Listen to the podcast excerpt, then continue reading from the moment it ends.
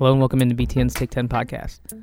This is Alex from BTN.com, and this episode's guest is a guy I've been hoping to get on the show for a while. And with the baseball playoffs wrapping up recently, I figured this would be a good time of year to reach out. And that guest is none other than Brian Anderson, who, besides calling hoops for BTN, he is the play by play man for the Milwaukee Brewers, and he also calls the Major League Baseball playoffs for Turner Sports, among other gigs as well. So he just got done calling the Cubs Dodgers NLCS a couple weeks back, and he was kind enough to come on the show for over an hour to discuss his uh, many broadcasting gigs, talk some baseball, and got into his career path as well. And if you haven't listened to episodes where I have these sports media professionals on, I, I always enjoy hearing their backgrounds and, and, their paths and how they got to where they are today. And that's exactly the uh, way the discussion unfolded with Brian, and he had a lot of good stuff to share. So we'll get that to that uh, chat in just a moment. First, I did want to drop a couple of reminders. Um, one, please be sure to subscribe to the Take 10 podcast on the various podcasting platforms if you haven't already. Um, that includes Apple Podcasts, Google Play, and Podbean. And another reminder we do have a coupon code for listeners of the podcast that is valid on the btn.com shop. You can take 10% off your order by typing in the coupon code TAKE10. That's capital T A K E 1 0. And that btn.com shop has everything you could want as a Big Ten fan. They got school apparel, team license gear. Uh, that's Jordan, Nike, Under Armour, Adidas, all that top line stuff.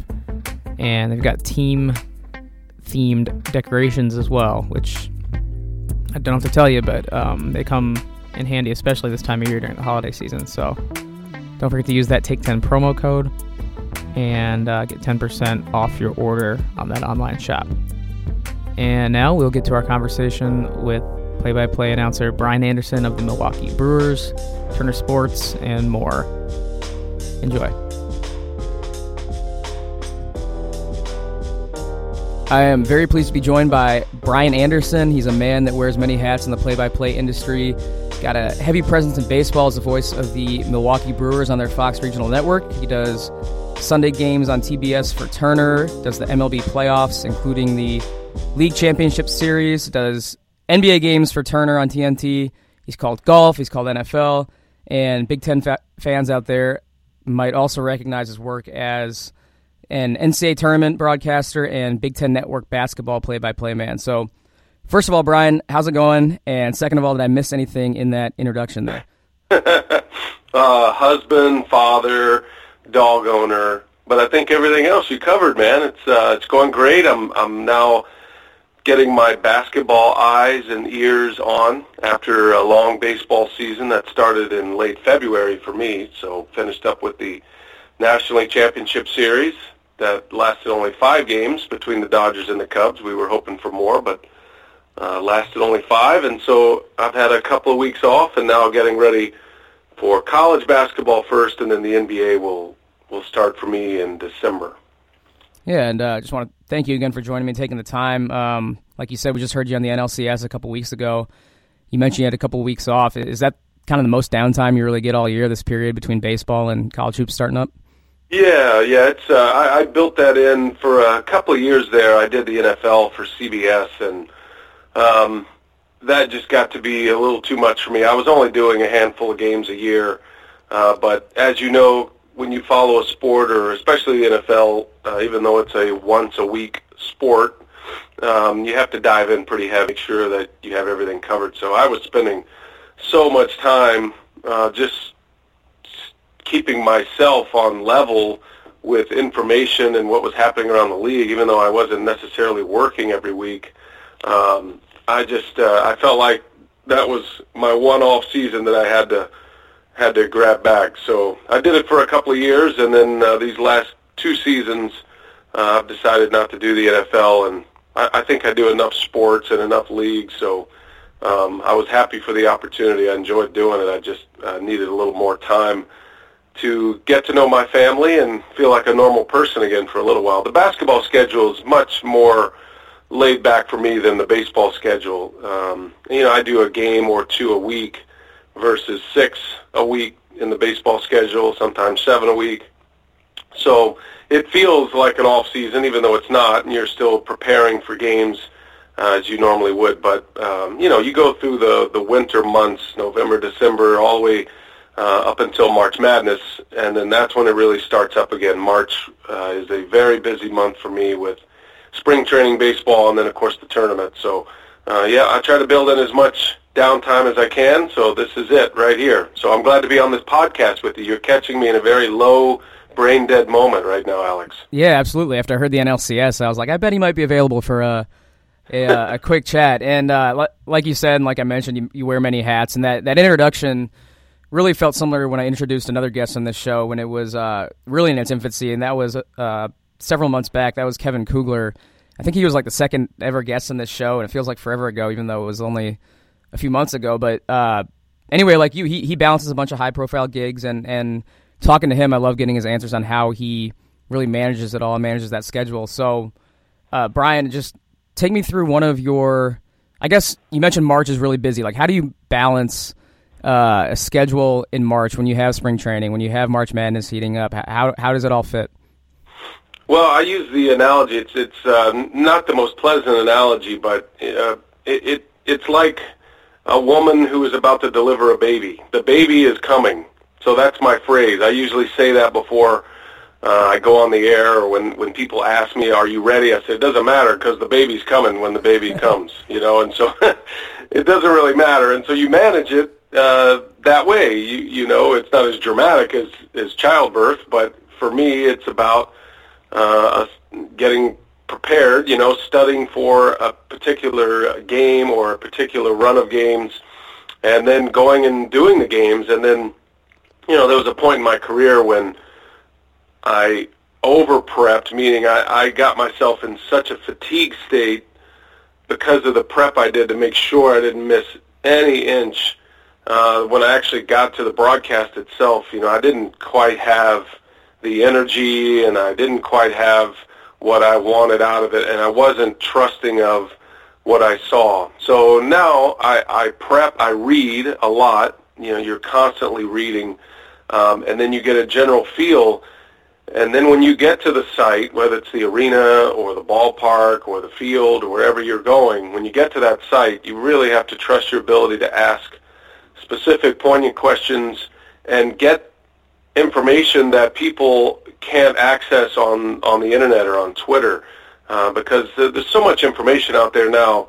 You want to give a broad brush of uh, of what these teams are, what these players are, but then what you what my goal is to always try to bring something that no one has yet, no one has been able to talk about yet or been able to read about yet. And really the only way you get that is by going and getting it yourself, literally before the game, you know, hours before the game, minutes before the game, if if you happen to have a conversation with somebody, and and then and then you got to trust your ad lib ability and your vocabulary and uh, the ability to form that into a story and a digestible story between calling the play by play. So that's kind of the rhythm of it, and then you know I, I think over the years as I've I've done this, I've been a broadcaster, a play by play broadcaster professionally since 1994, and over the years you develop skills, you know, the, the quick information skills, how to read, how to prep, how to go find something even during a game that maybe you're not quite confident in.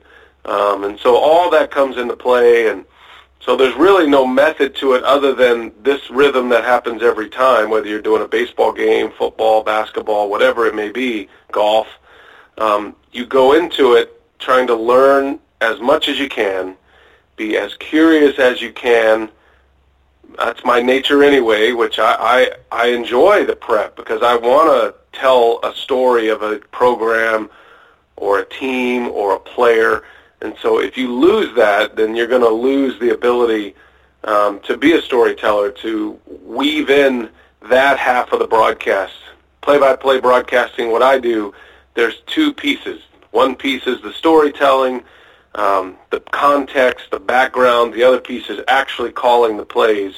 And these plays are usually what everybody hears. That's what is clippable and what is uh, promoted on social channels. And you don't really hear all the backstories and all the prep work you did. It's pretty much did he did he nail the call or not? Did he ruin the call or not? So those are the important pieces to think about when you're preparing for a game, and that's what I do, and that's just kind of my rhythm. So um, I will take every day that I'm free, and I will read and find out about you know a certain team that I'm covering. I've got Purdue first uh, on my Big Ten schedule, so you know I've already tapped into Bleacher Report and put Purdue as one of my team streams, and um, you know I'll I'll pay attention to the teams that I have upcoming uh, as the as the days go by, and then as we get you know a couple of days from the broadcast, and you really start to bear down and start to write out your boards and really formulate what is going to be your game plan, my game plan on the broadcast. Sure, and uh, not a bad first assignment because Purdue, uh, reigning Big Ten champs, and should be a fun team to watch once again this year. Um, I wanted to get into your background a little bit, just because, like I said, uh, you know, having established professionals on this show. I always like hearing how they, they came up through the industry and hearing about their path. And I listened to your appearance um, last spring on the Sports Illustrated Media podcast with Richard Deitsch, and, and, that helped me a great deal to get to know you know where you came up. Obviously, everyone listening to this did not also listen to that podcast. Um, so I don't want this to be a rehashing of that episode, but I, I do want to I do want you to go through a little bit um, about your path and um, kind of hoping you could lay out a sort of condensed rundown of how you got to where you are today with all these high profile gigs that you're able to do. Because listening to your background on that podcast you, you, really grinded for a long time before you really got some true breaks right? No i did. I mean uh, that was an important part of my life and part of my career too. And you know i never i never went through all of this or thought about my my path or these beginning stages as um, a means to what I'm doing now. So, you know, Bubba Watson had this famous line after he won the Masters. They asked him, you know, in your wildest dreams, could you imagine this? He goes, he didn't even dream this big. And I would say the same thing about my career. I didn't dream that I would be doing what I'm doing now. Um, my only goal when I started was to be a major league baseball radio announcer. That was my that's really all I knew because I was doing radio in the minor leagues um, when I started, and that was my goal. So I, I was doing everything with that in mind, and never knowing that it would uh, become so much broader than that. You know, you know, there's a lot more television involved for me and different sports. So um, I really, I when I was in college, I I uh, I was a business major at a university called Southwestern University. It was a small college in Texas, and I, I played baseball there. And I was just unhappy, and I, I was struggling in school. I was a very good student, but I, it was a lot of work, and and I just wasn't into it. You know, I didn't have that passion, and so one of the worst things that happened to me was um, that university decided to drop scholarships and go Division three. So they went from NAIA to Division three. Uh, I was not a good enough baseball player to play Division one, um, so I played NAIA ball, which I loved, thoroughly loved, and um, had a great time. So then this university dropped scholarships, and they were going to go Division three, which is great. I mean, not, nothing to that. But I had been recruited by another school, St. Mary's University in San Antonio, Texas, um, and chose Southwestern. So then I reopened that re- recruitment and asked if there'd be interest in me transferring over. So that was a, a really key moment in my career, believe it or not. Even though I'm a student and I'm playing baseball, I'm not really thinking about my life after uh, my playing days and my my university days. Uh, the fact that St. Mary's opened up the door for me allowed me to move to San Antonio um, changed my major from a business finance major to English communications with uh, emphasis on journalism, uh, something that I was always interested in but never really confident enough to, to have that as a major, and it wasn't even offered at the first university I was with. So I kind of took that chance and said, all right, this is a new start for me, and had a great experience playing baseball there. We were the number one team in the nation. I was the catcher. I play. I was a starting catcher. Uh, made some great friends, and and then my the scholarly aspect of it went so much better for me. You know, I became a, a straight A student. I was on the dean's list because I was really interested in what I was studying at the time, which was English communications journalism. And then, lo and behold, because I was in San Antonio at St. Mary's, two major pieces of my life was occurring there at the same time that I didn't know at the time, but would eventually be a big part of my life. First, the San Antonio Spurs trained at St. Mary's. So they did their training camp at my university in, in the gym. And then second, the baseball field I played on in college, it's called VJ Keefe Stadium. That was also the home of the Double A team, San Antonio Missions. So if you know my story, you know where this is going, right? Long story short, I end up working for both of those organizations, meeting both of the power players in those organizations through my time at St. Mary's. Um, Mike Ciccarello with the San Antonio Spurs was a big part of that. He hired me knowing I was a ball player, hired me as a cameraman, a utility, an intern. Um, and then the San Antonio Missions, who we shared a field with, we would provide all the field services. Like we would we would clean up the field, we would uh, fetch the foul balls and home run balls and uh, pull the tarp and all of that. So I got to know that front office staff well as well, and they're the ones who hired me for my first broadcasting job uh, in 2004. So uh, that's why my path happened the way it did. I know people um, have a hard time grasping that I was a camera operator and I did graphics and I was a utility, a cable puller, and or what we know as a key grip in the movie industry. So I did all of that grunt work, and then it was a natural progression for me after college to just to continue to work was my first real job doing major league or uh, minor league baseball play-by-play. That happened in the summer months, and then in the winter months, I needed a job. I'd already had these relationships through the Spurs from my time at St. Mary's, so I was able to get all these freelance positions, uh, running camera, being a utility, all those all those behind-the-scenes jobs, and so it just naturally progressed that way. Uh, and then I did that for five years after uh, I graduated from college um, until I finally became a full-time announcer, which was always the goal. And that's when I got the uh, the Spurs sideline job for the winter months, in addition to the minor league play-by-play job for the summer months. So that's a long story, but the the point of it is, it just was kind of laid out in front of me uh, the next door, right? Just follow the next right decision, the next door that was available. I just chased those doors, and that's why it ended up going on that track, which I would imagine would be almost impossible to replicate. Yeah, I mean, you mentioned all the grunt work you, you did, and you were uh, doing a lot of tech work alongside your play-by-play duties in the in the minor leagues. Was there ever a point that you thought about, you know, giving up your dream of becoming a major league baseball broadcaster? Did you ever like reach a point in your life, either financially or emotionally, where it started to become uh, less than worth it? Oh yeah, for sure. I mean, you know, in the beginning when I was um, when I was going through the, these steps, when there were opportunities available, it was always really exciting. You know, man, I, I can work for a minor league baseball team. That's really exciting. I can work for the San Antonio Spurs and be a, a cable puller and a handheld cameraman. That was all really exciting to me, and I enjoyed it. I, I still enjoy running camera and photography and videography. It's really it's a great hobby of mine that I enjoy. That you know, I enjoy the composition of it. So I didn't feel like any of that was a grind when I started. What became a grind, really, and just to be honest, was the financial side of it. You know, as these years are going by now, my this is '94. I started, so I, I actually started with the Spurs in '92. So as we get into 1996, 1997, you know, now I, I'm married. I you know, my daughter was born in 99, so I'm now ha- having a family. I have responsibilities and I'm not making any money. You know, that that was really the biggest challenge. I loved everything I did.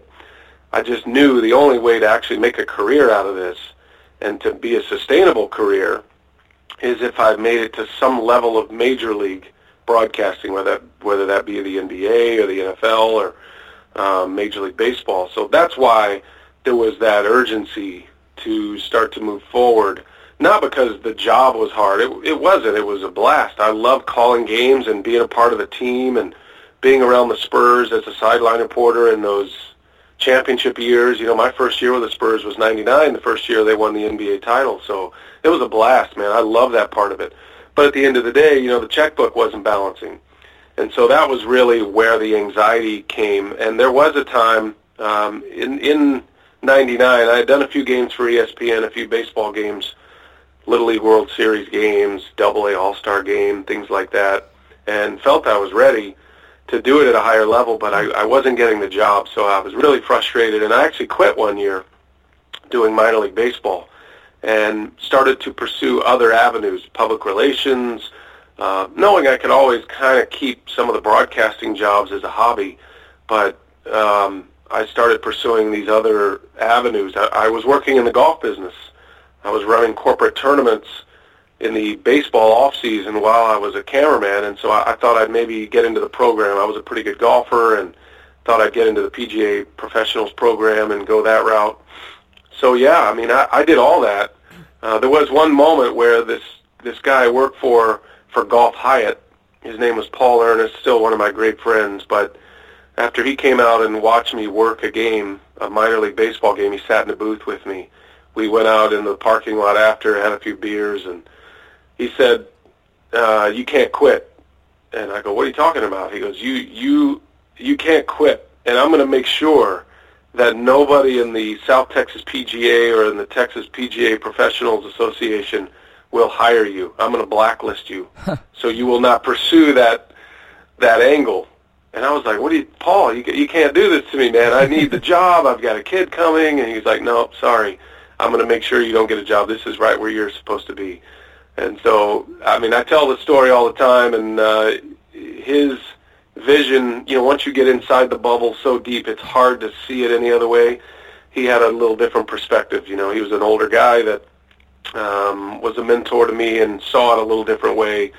And really, because he was not going to allow me to have a job, he wasn't going to hire me full time at his golf course, his company and then he was going to make sure I wasn't going to get hired anywhere else. I had no choice, so I still I had to get back on the grind and keep pushing and sending tapes out and making contacts. And so that that was a seminal moment in my career as well. The fact that he didn't um, allow me that chance. And he, there's a theme in my life, as you're noticing, Alex. I'm sure, but and it's I think it applies to everybody. But your what you feel like is your greatest disappointment is usually the thing that spurs you on to some of your greatest accomplishments, and, and that is definitely true in my career.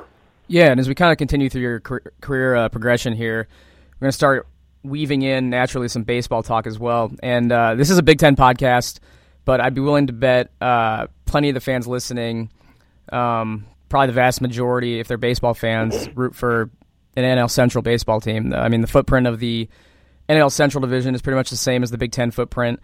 And we talk a ton of football and basketball on this podcast, so if there are any non baseball fans out there, we'll have to deal with it. Uh, for this episode, we're going to get some serious baseball talk in on this episode because you're the perfect guy to talk to about it. So, first of all, um, you're coming off what I, what I, assume was just a, you know, a, an extremely fun season in Milwaukee for everyone involved in that organization. But before we get to the current Brewers and discuss them can you discuss in a little bit more detail how that Brewers job came about for you?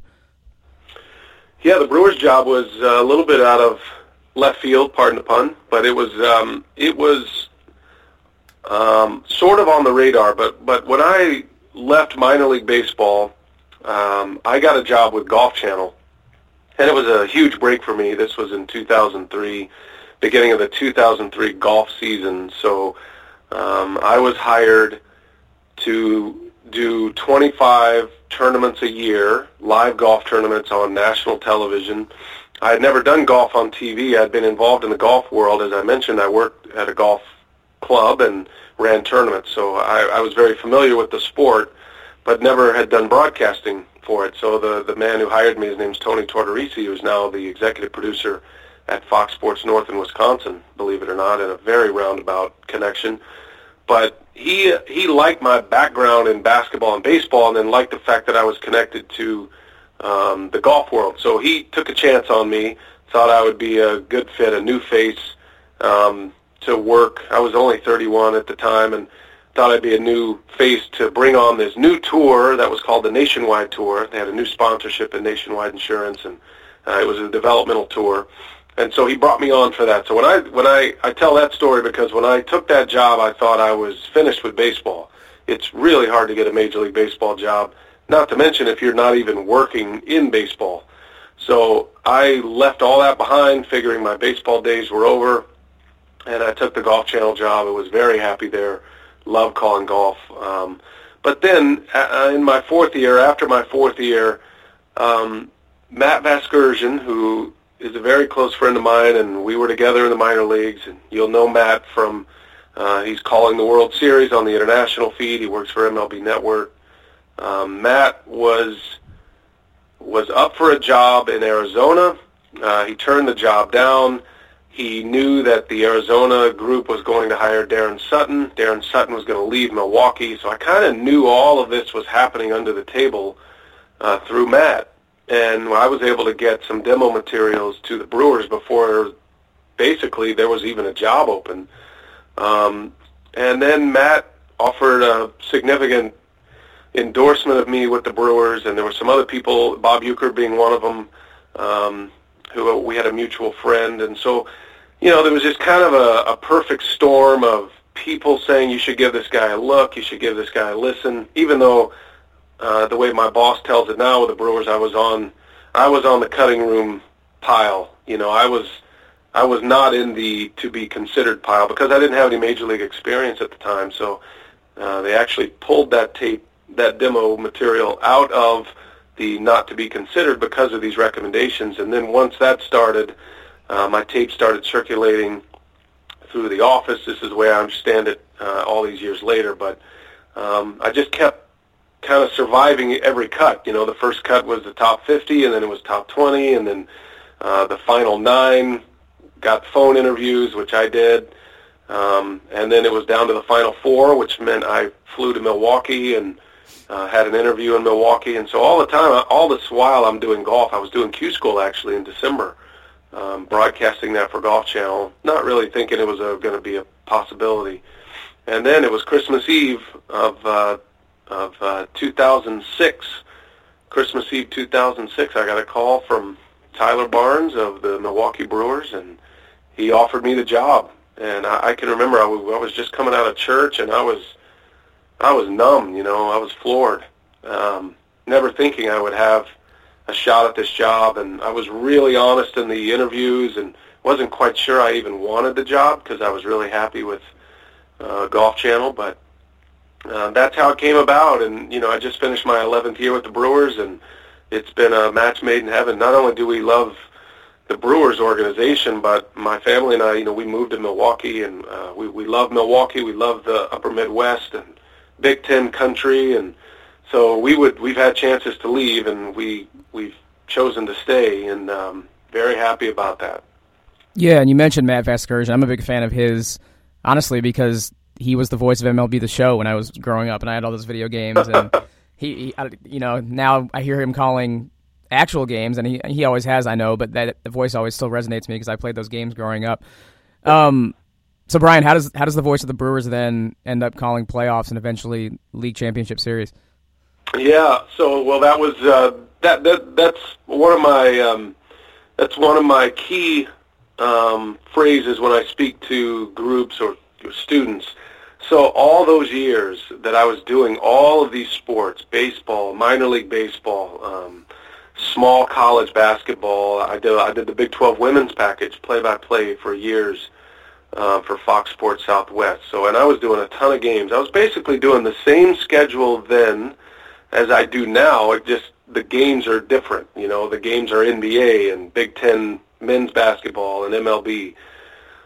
So I was doing all of those things, and so I had all these reps of and all these sports. Now I get the Brewers job, and suddenly it it doesn't mean that I was a better broadcaster uh, I don't feel I feel like I was doing the same broadcast. It just now it's being heard on a much bigger audience, and so I felt a that I was ready to do anything that was thrown my way. So all of that seasoning and the grind, as you called it, which was true, but that prepared me for uh, being ready for that. You got to be ready for those opportunities, and then not blow those opportunities when you get them.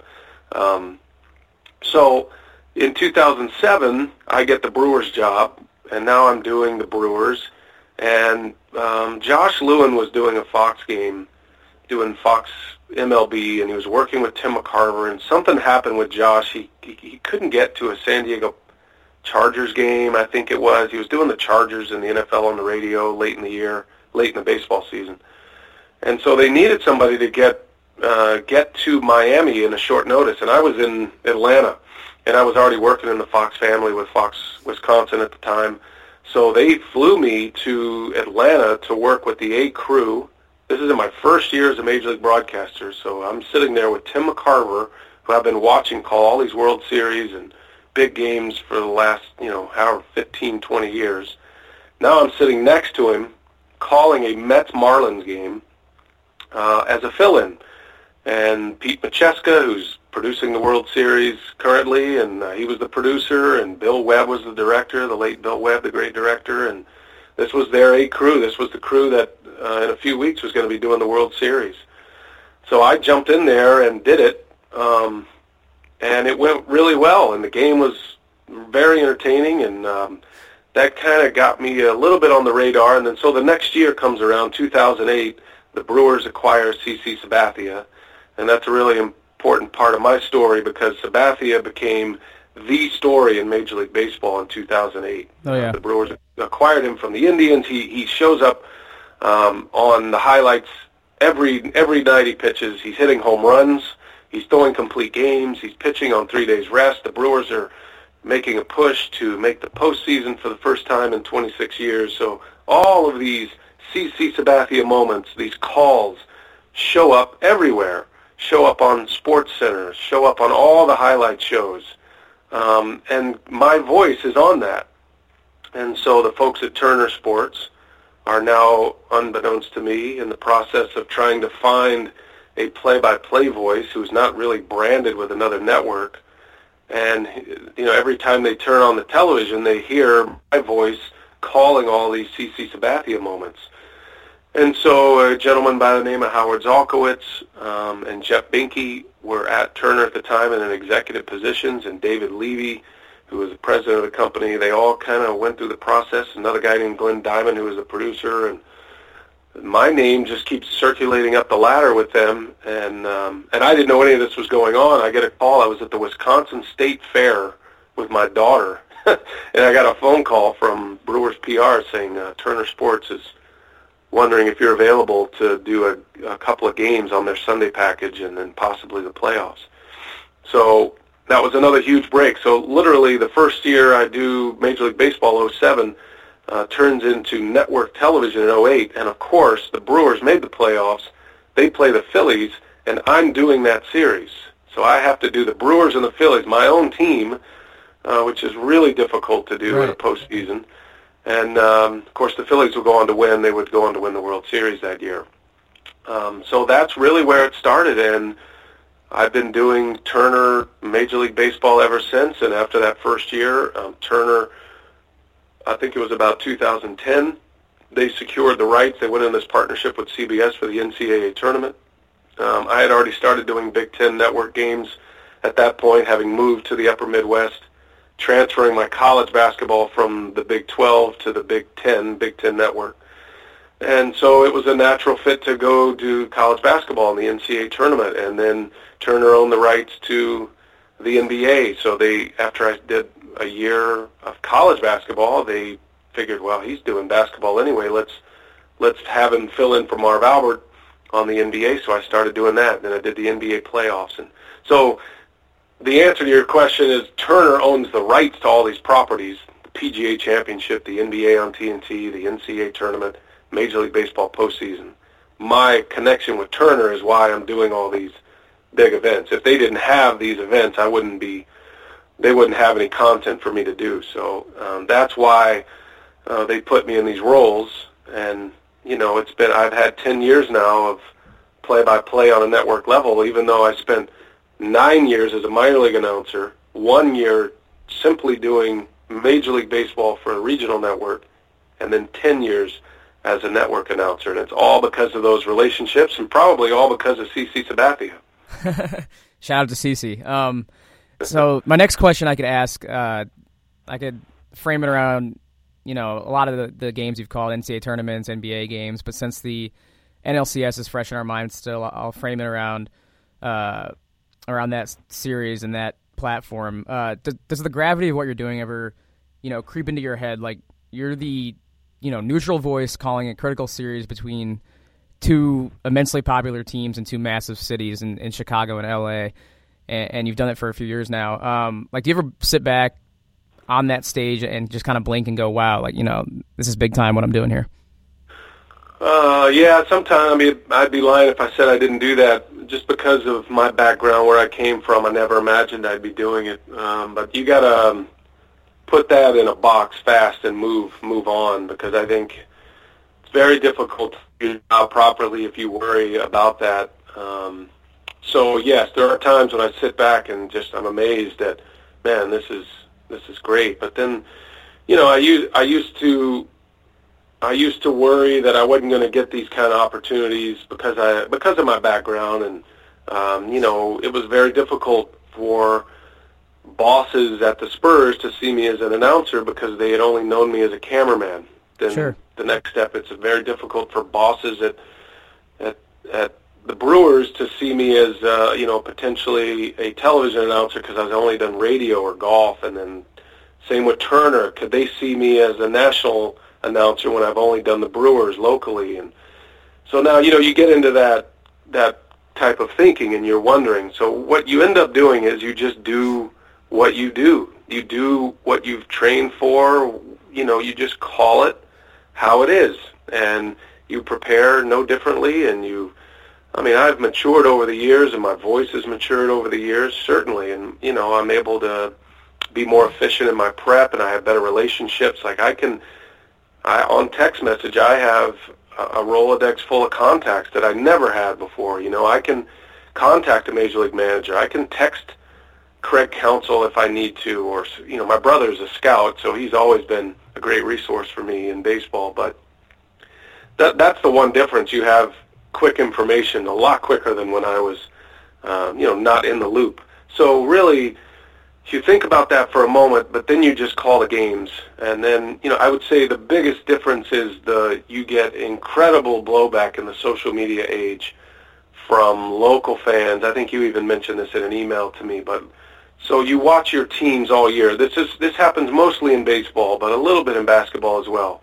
But you watch your teams all year through your local channels, and you don't really hear. Not that because I am a local announcer as well. I do the Brewers, but you're, everything is framed from the Brewers' perspective, and so that's what fans are used to hearing. And so when you show up as a different voice um, than the one you've been listening to for the last seven months, uh, and then you're presenting both sides of it, and you're celebrating success from both sides, uh, then you get a lot of blowback, Twitter blowback mostly, which is irrelevant um, to the degree of how you do your job. But you know, you want to do a good job for for everybody. But I think that's the biggest difference is as you do these bigger games with bigger reach, and you know now you're broadcasting to 15, 20 million people, um, then you're going to get more of that um, on your social media channels, and people think you're biased for one team or the other, and um, you know, and it's not it's not true. I, I don't have a, a dog in the hunt in any of these games. I, I don't care, even though I do the Brewers. I I couldn't care less who wins. I, I just want a good series, and I want us to have a good broadcast. So, um, for our part as broadcasters, we we celebrate the success of whoever it may be. So if a Dodger, if Justin Turner hits a walk-off home run, I'm going to be just as loud for Justin Turner as I would be for Javi Baez when he hits, um, you know, a walk-off home run uh, at Wrigley. So that that's kind of the difference. And when somebody hears that, and and you're a fan of the Cubs, and you hear an announcer kind of going crazy over a Justin Turner walk-off home run, your instant thought is, well, that guy's against us. We we hate him. So that that's the only difference. Uh, everything else is is the same, and um, you know there's a lot more people involved, and but at the same time, there's a the talent at that level uh, on the production is incredible. Camera operators are the best in their business. Uh, you know, the graphics people, the the the the audio technicians, the producer, director. You, you know, so every level you move up, uh, the talent around you is so much. It's like an all-star team of production, and so and I really enjoy that part of it and being able to um, tap into that world, and you know, I'm part of that world too. So that's what I really love about the job. Yeah, like like Joe Buck and recently uh, Jon Sciambi say, you just got to tell all the fans you hate their favorite team no matter what. That's that's the mantra. Yeah, that's just the way it is. I think broadcasters have turned into, uh, you know, used to be umpires were the ones that showed favoritism. Remember, I don't know, you're young, but there was a day when we used to actually think, and I, I'm a fan, I was a fan, um, but I used to think the umpire was against my team. You know, like he was truly, probably got paid off. And so I get it. But now, because of Twitter and social media, and, you know, you can, every thought can be expressed. Um, you know, now it's the broadcaster who uh, who hates your team. But it, it's not true. I mean, you can. It's fun for fans to go down that road if they want. I don't mind at all. Um, but it's not accurate. And I know Joe Buck, and I know Boog Sciambi and Vasgersian, and all of the guys who call playoff baseball, and none of us are rooting one way or the other. We just we want to call plays, and we want a good game, a memorable game. That's all we're rooting for is um, is a is a good series and a good game. What what we hate is blowouts that's when uh, you know that's when you have to work your hardest. So no, there's no bias. I promise. yeah, unfortunately, the uh, the NLCS and, and Game Five especially were not interesting. They were, you know, like you said, a blowout and uh, a short series. And the World Series might be over by the time this this drops. It it almost certainly will be, and the Astros can end it tonight and wrap it up. But um, where does that Justin Turner walk off home run call rank for you in terms of your personal all-time favorite calls? Yeah, well, it's you know it's on the short list for sure. I don't know. I, it's not up to me to rank them. I don't think because it's different sports. But you know, mm-hmm. all of these calls that these big calls that end up as these iconic moments. Um, you know, this is another conversation I have with young broadcasters. You you you're not thinking about that when you're calling it. Matter of fact, I, every big moment, big call I've ever made, from the Roy Halladay no-hitter, the last out, to Bronson Koenig's game winner in the NCAA tournament, or um, you know the narrow miss by Grant, Notre Dame, Kentucky NCAA tournament. Some of the Ryan Braun home runs. There was a call I had in, of a Ryan Braun grand slam that actually ended up on an iPod commercial in 2008, and so all winter they were introducing the new iPod and all winter I would hear this commercial and my voice pop up. So it's cool, but at the same time you're not you're so in the moment and you're just calling it the way you see it and then instincts kind of take over. The Justin Turner home run was a huge moment. It's, you knew it was an iconic home run. Plus it was 29 years to the day that Kirk Gibson had hit his walk-off home run in the World Series in Game 1 of 88. So there was a lot of history and a lot of connection there um, that you're really not even you've addressed, but you're not thinking about when it's happening because you're calling a live ball in the air. You don't know if it's going to be caught or if it's going out. Then it goes out. Then you make the call. Then the crowd goes crazy. And for me, I just laid out. I just stopped talking for a while, about a minute, um, just because all the crowd noise and the microphones on the handheld cameras were picking up all player celebration. It was just great.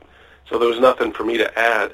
Um, and then uh, every time I do this, I go, I get in the car or go back to the hotel or wherever I'm headed, and I think, man, I wonder how that sounded.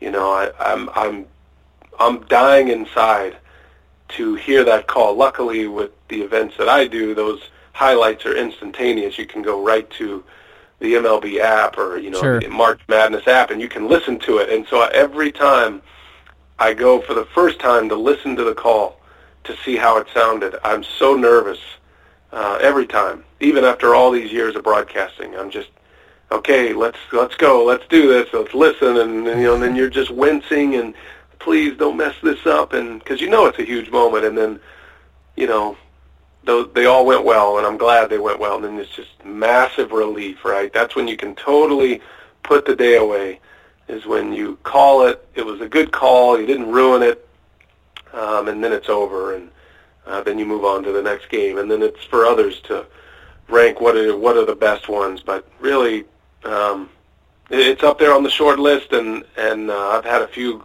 great moments doing these bigger games on the network uh, level. As they it uh, affords you the opportunity to be a part of these historic moments.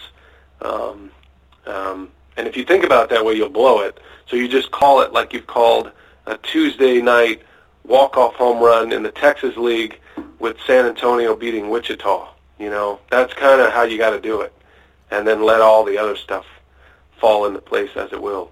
Yeah, that's awesome. I've always kind of wondered if broadcasters, you know, like go to Twitter and check out the call like right after the game and, and how much weight they put on themselves for that. Um, I mentioned obviously before the show, and and I've alluded to it a little bit here. I'm a big Cubs fan, and and as a Cubs fan, you look at Milwaukee, and uh, you're looking at Milwaukee a lot more closely now for the season, especially because because you knew they were building and you knew they were doing it in a savvy way and on the come up.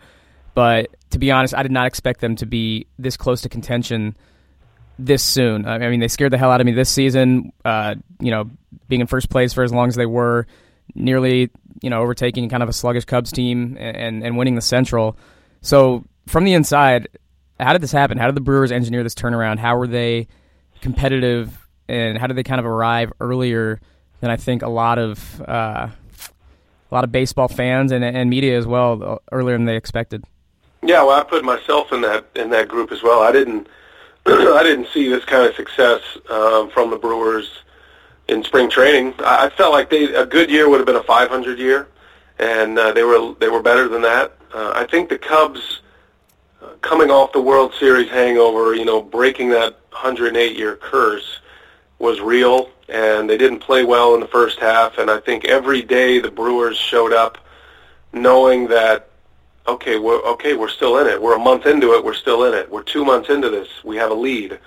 We're at the All Star break, we're up five and a half. You know, I think that actually changed the dynamic psychologically a little bit for Milwaukee this year, uh, and it also um, allowed them to go make some moves. You know, they, they made some acquisitions that made them a much better team um, which was great. And they didn't give up all that much, you know, bringing in Anthony Swarzak and bringing in Stephen Vogt. So they added to their team, and um, you know, the t- team I saw in spring training wasn't the team that I saw at the end of the year. Right? They had added some pieces. Uh, guys had elevated their games. We had we had seen a, a, a number of young players come up and not just hold their own, but thrive. You know, like kids like Josh Hader and Brett Phillips at the end of the season, and these kids are thriving and mm-hmm. uh, are a huge part a part of what's happening in the success. So you know, you no one can really expect that from a rookie. Um, and then the pitching, just I think the pitching coach who comes from the Cubs organization, uh, Derek Johnson was the Cubs pitching coordinator. The Brewers hired him as the pitching coach. This was his second year. He's a mechanics guy. Uh, spent a lot of years at Vanderbilt as their pitching coach. Had guys like Sonny Gray and and David Price, uh, among many others, under his tutelage, and he's made a difference. You know, he, the game's changing, as you know, if you're a baseball fan. Uh, the way you pitch is changing. You're not getting the low strikes, high strikes. Also brings in the curveball, which is a change of pace pitch. Also uh, allows you to use that that upper lane or that you know that plane we're talking about so they've actually gotten ahead of that curve, and most of the Brewers pitchers are throwing curveballs now, and that's why Chase Anderson has become an ace. He started throwing a curveball, kind of a loopy curveball that puts him in that same lane as his high fastball. Um, so those are real tangible reasons why the Brewers are better. These pitchers have adapted this style, and they've performed better. There's a heavy analytics equation, but it's a really good mix with the analytics and um, the feel, the gut of the game that Craig Counsell brings. So yeah, I I mean it all has come together, and I think it's only going to get better. Um, the Brewers have a ton of prospects in their minor league system, so if they get themselves in a position. Uh, they can go make a deal. You know, I tell you, I think the one trade that they probably wish they could have made was um, to get a guy like a Sonny Gray or a Jose Quintana. Sure. Uh, the Cubs and the Yankees beat the Brewers to that punch, and I think the Brewers were a little cautious um, on on trading away a more significant piece. But I think you know we might see something like that this off season because they have so much depth in their minor league system with shortstops and center fielders. Um, that's what everybody wants, and they have a lot of that. So they could go get a piece this off season, and it's going to be fun. You know, the Cubs are going to be great for a long time. Uh, they've gotten, you know, their, their coaching staff has gotten bombarded here. Um, Dave Martinez has taken the job with Washington, which is great for him and a great opportunity. Chris Bosio's out as pitching coach. I'm, I'm a huge fan of Chris. Um, so it's going to be interesting to see um, how the Cubs bounce back. But you know, the the Brewers, Cubs, Pirates, Cardinals are going to be good again. The division division's going to be really good once again.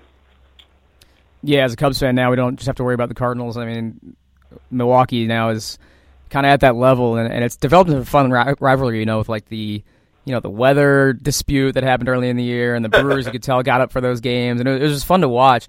And uh, you know, as divisional rivals, can we at least agree? And I, I know you probably can't say it because you're you're a national broadcaster as well, but can we agree that the Cardinals are Cardinals are really annoying? I mean, they ended that Brewers that great Brewers teams run in 2011, and I'll say it because because about half of my followers on uh, Twitter are Cardinals slash Illinois fans from my uh, college days covering Illinois sports. But uh, I, I've always the Cardinals have always been a thorn in my side growing up in Central Illinois, and now obviously still as a Cubs fan to this day. They, they never go away.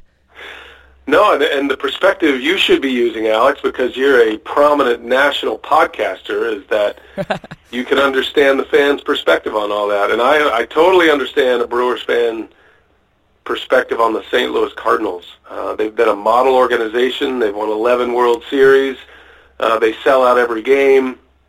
Yeah, there's a lot to dislike if you're a Brewer fan or a Cub fan about the Cardinals, but um, boy, from a from a from a perspective of analyzing an organization, man, that's how you would build it right there. I mean, that's you build it with a great farm system, and um, yeah, I mean they're they're a they're a fantastic organization, and they've been a fantastic organization for a long, long time, and it's way better, way more entertaining when the Cubs, the Cardinals, the Brewers, when they're all competitive. And if you're a Brewers fan, and the fact that you're in the mix now with the Cubs and the Cardinals, and after all those years of losing for the Cubs, that you're now in the mix as a perennial contender and a World Series champion. Um, it's fun. That's what makes it fun. That's what makes you excited about going to games. And um, I'm so far removed from being a fan. You know, I'm a fan of athletes and performances and broadcast, um, but I can totally understand where where people would uh, want to dive in on either side of that fence your love and your hate, and that's what makes sports great. And I'm glad there's that love and the hate because that's what makes the ratings uh, are what they are, and that's what keeps me employed. So I'm all for it. Yeah, that's you know, like you said, that's that's why you uh, grow to dislike them as a fan because they were so good for so long, and you kind of lived under that shadow.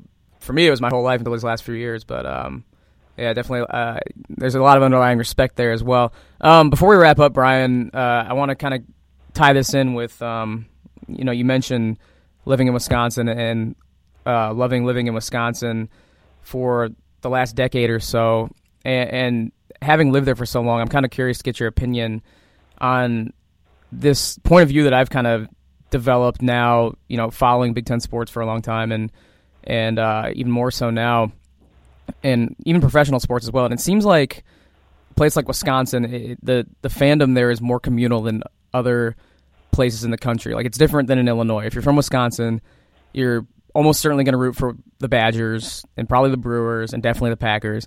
And fans in Illinois, which you know it's a much bigger state that I'm using as an example, but you know they might root for the Cardinals and their college allegiance might be all over the place, and they might root for the Bears, and of course, like you know a huge city like Chicago helps skew this with people from all over living in this state in the city. But uh, so it's kind of apples and oranges. But I do think there's something there that Wisconsin is a unique state where almost everyone is on the same page, rooting for one college team and one pro team in each sport. So I'm curious to get your thoughts. You think that's kind of a, an accurate evaluation? And and if so, why do you think Wisconsin's like that with kind of that fierce loyalty statewide? Because you know it's it's it's not a small state. A lot of people live there. No, I, I think you're on it. I, I do. Uh, I, I think that's a big part of it, and of course, uh, the Packers seem to own the state. You know, I think the Brew and the Brewers are there as well. I mean, uh, I feel like when the Brewers are, I feel like there are a lot of Cubs fans uh, in southern, southeastern Wisconsin. There are a lot of Yeah. Cubs fans, and there are a lot of Twins fans in western Wisconsin. So you get into the La Crosse area, and I think it's it's easier for them to be fans of the Minnesota Twins. But um, I would say a couple of a couple of reasons why that exists is because there is this contained state with a network. So Fox Sports Wisconsin um, has this this massive reach in the state, and it's a heavy Bucks Brewers um, network. So I think the accessibility is there more so than in let's say I grew up in Austin, Texas, right? So in Austin, Texas, even now in the regional sports network age, you had to make a decision whether you were a Rangers fan or an Astros fan, whether you were Sure. a Cowboys fan or back when I was growing up an Oilers fan. And I was an Oilers fan. I kind of gravitated toward the Houston teams, and most of that reason is because the Houston teams on home sports entertainment, which preceded Fox Sports, that was the market. So they had the Austin market. Um, you get Astros games at night. You'd get Oilers games when the networks um, would break off their regional games. You would get the Oilers on on the CBS affiliate, and so that's I think that's a big part of it, the accessibility, right? And then I think Miller Park has changed a little bit of the dynamic um, for fans who can actually go watch a game. I think in the county stadium era, I would say fans who are three-hour drive away or more were, would be very hesitant and weather conscious on going to a Brewers game. And not that they didn't, but it's our group sales with with the Brewers are off the charts because people know there's going to be a game. There's a roof there. Um, it's going to be climate controlled. It's a great setting, great ballpark, functional as it gets. Uh, massive concourses. You, the tailgating is welcomed, rain or shine. So I think that's a big part of it too. And then, uh, you know, there is this territorial piece that Wisconsinites um, can stick together, you know, because we do live in the harsh weather. And, and Illinois is the same, but Chicago offers uh, a lot to people to move to Chicago that Wisconsin wouldn't necessarily offer. I mean, if you're, you know, if you're with a big business, big corporation, not that Wisconsin doesn't have this, but I'm just saying in a, in a bigger scope, there'd be reasons to move to Chicago um, for for a job that might bring your fandom from another area. Well, you don't you don't have that as much in Wisconsin. As a matter of fact, I feel like those who move here with some of the bigger corporations, whether it be GE or Johnson Controls or Harley Davidson, um, folks who move here, they almost adopt the Wisconsin teams right away because it's a fun thing to do and you want to be part of the culture here. And, and I would say I'm that way. Like I left Texas, I was a, you know, I was a diehard Houston Oilers fan, and then, um, you know, I followed the Texas Longhorns as my college team, and um, then I moved to Wisconsin. I became a, a huge Badger fan as far as football goes, and uh, watching the games and, and Marquette basketball and Wisconsin basketball. Before I started working at Big Ten Network, I was into all these games and being able to go see these games, and became a Green Bay Packers fan. So I think a lot of people do that when they move to Milwaukee. Uh, I've got neighbors who are are Indian. They're from India, and these they don't really know football or baseball, but they love the Packers and the Brewers just because they love being in Wisconsin and they watch all the games. And it's fascinating to talk to them coming from India how they've uh, enjoyed American sports. You know, they grew up in a cricket culture and they love that uh, social piece that Wisconsin sports fans get because of the tailgating. But you know, it's just a it's a different deal here, man. I mean, if you've ever been to a Wisconsin sports event, whether it be the Badgers or even Marquette or the Brewers, the Bucks, um, the Packers, that there is a, a great tailgating experience, especially with the Brewers and the Packers. Uh, and, and the Badger football games. There's an unbelievable tailgating experience um, that really is unmatched anywhere else for this many days of a calendar year between Brewers, uh, Badger football, Packer football. You could have like these social moments 30, 40 times, 50 times a year if you wanted to. Even if you're a hardcore, you could go up to 80 times a year with all the Brewer home games. So I think that's a big part of it. You know, people love to tailgate, and um, that's a big reason why it's this this communal affair that it is up here. I love it. Yeah, absolutely. And I, I mean, it doesn't hurt obviously that the Packers and Badgers have been good for so long. Um, and I'm I haven't been to a game at Miller Park yet. Uh, living in Chicago now, I really have no excuse not to go. It's one of my things to do for sure. I, I really want to get up there because everyone raves about the experience in the ballpark and all that.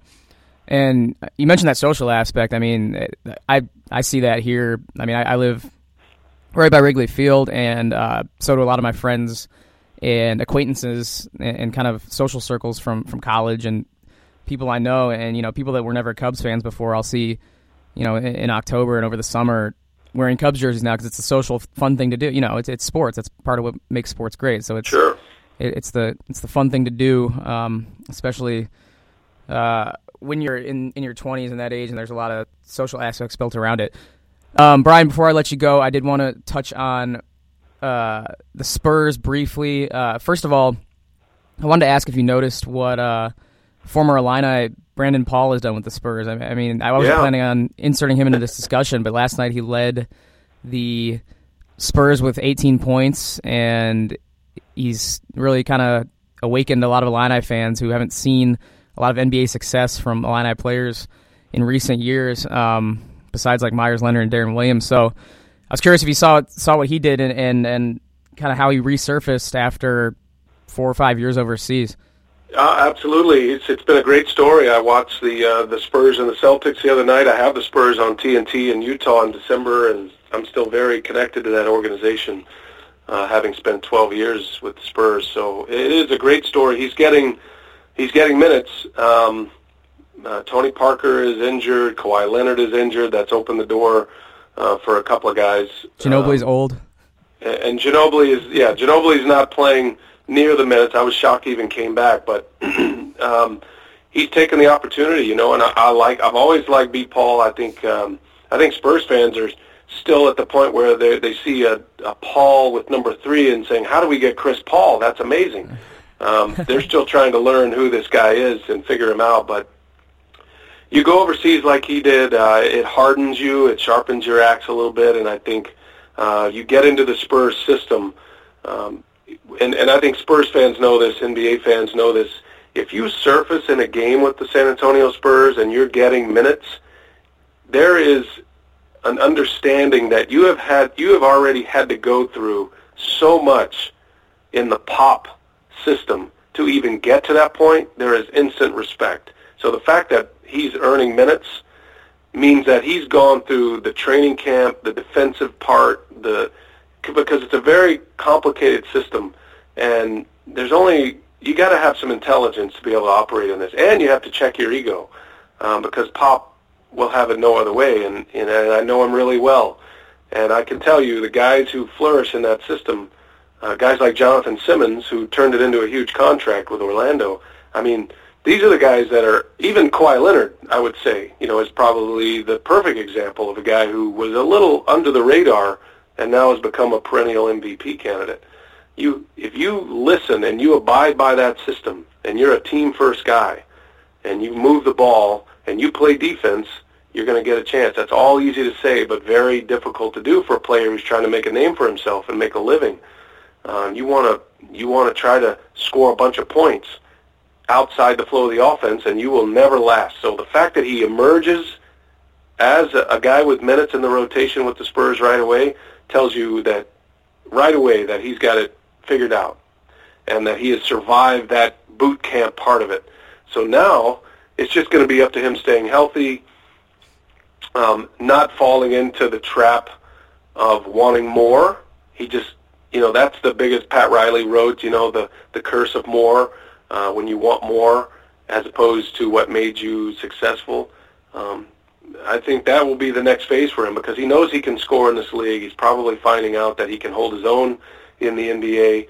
Uh, when Kawhi comes back, when Tony Parker comes back, those minutes are going to be cut. Are you going to come out of your shell a little bit to try to do more outside of the rotation uh, because you're not going to be getting the minutes? But who knows? I mean, you could you could find your way. I remember when Bruce Bowen came to the Spurs, he was thought of as a defensive specialist who couldn't shoot, and he ends up his numbers hanging in the rafters at the AT&T Center now. He he bought in completely, and he perfected the corner three-point shot, and he fit right into that system. And from what was a very much of a Brandon Paul kind of moment where, oh, I can play in this league. Oh, I can thrive in this system. Um, he did, and he became an all-time great player for the Spurs and part of their championship. So there's no reason that that couldn't be available for Paul if he'll just keep walking the walk, you know, fighting the good fight, all those cliches you want to use. But um, it, I'm very impressed. I was really impressed with him, his scoring ability. Um, watching him against the Celtics the other night, even though that was a loss. Yeah, and you mentioned your relationship with Coach Pop is, is very solid, and I know when you left the Spurs to go to Milwaukee, you know he, he wished you well, and and uh, it was a very cool moment for you. you know, you've talked about it.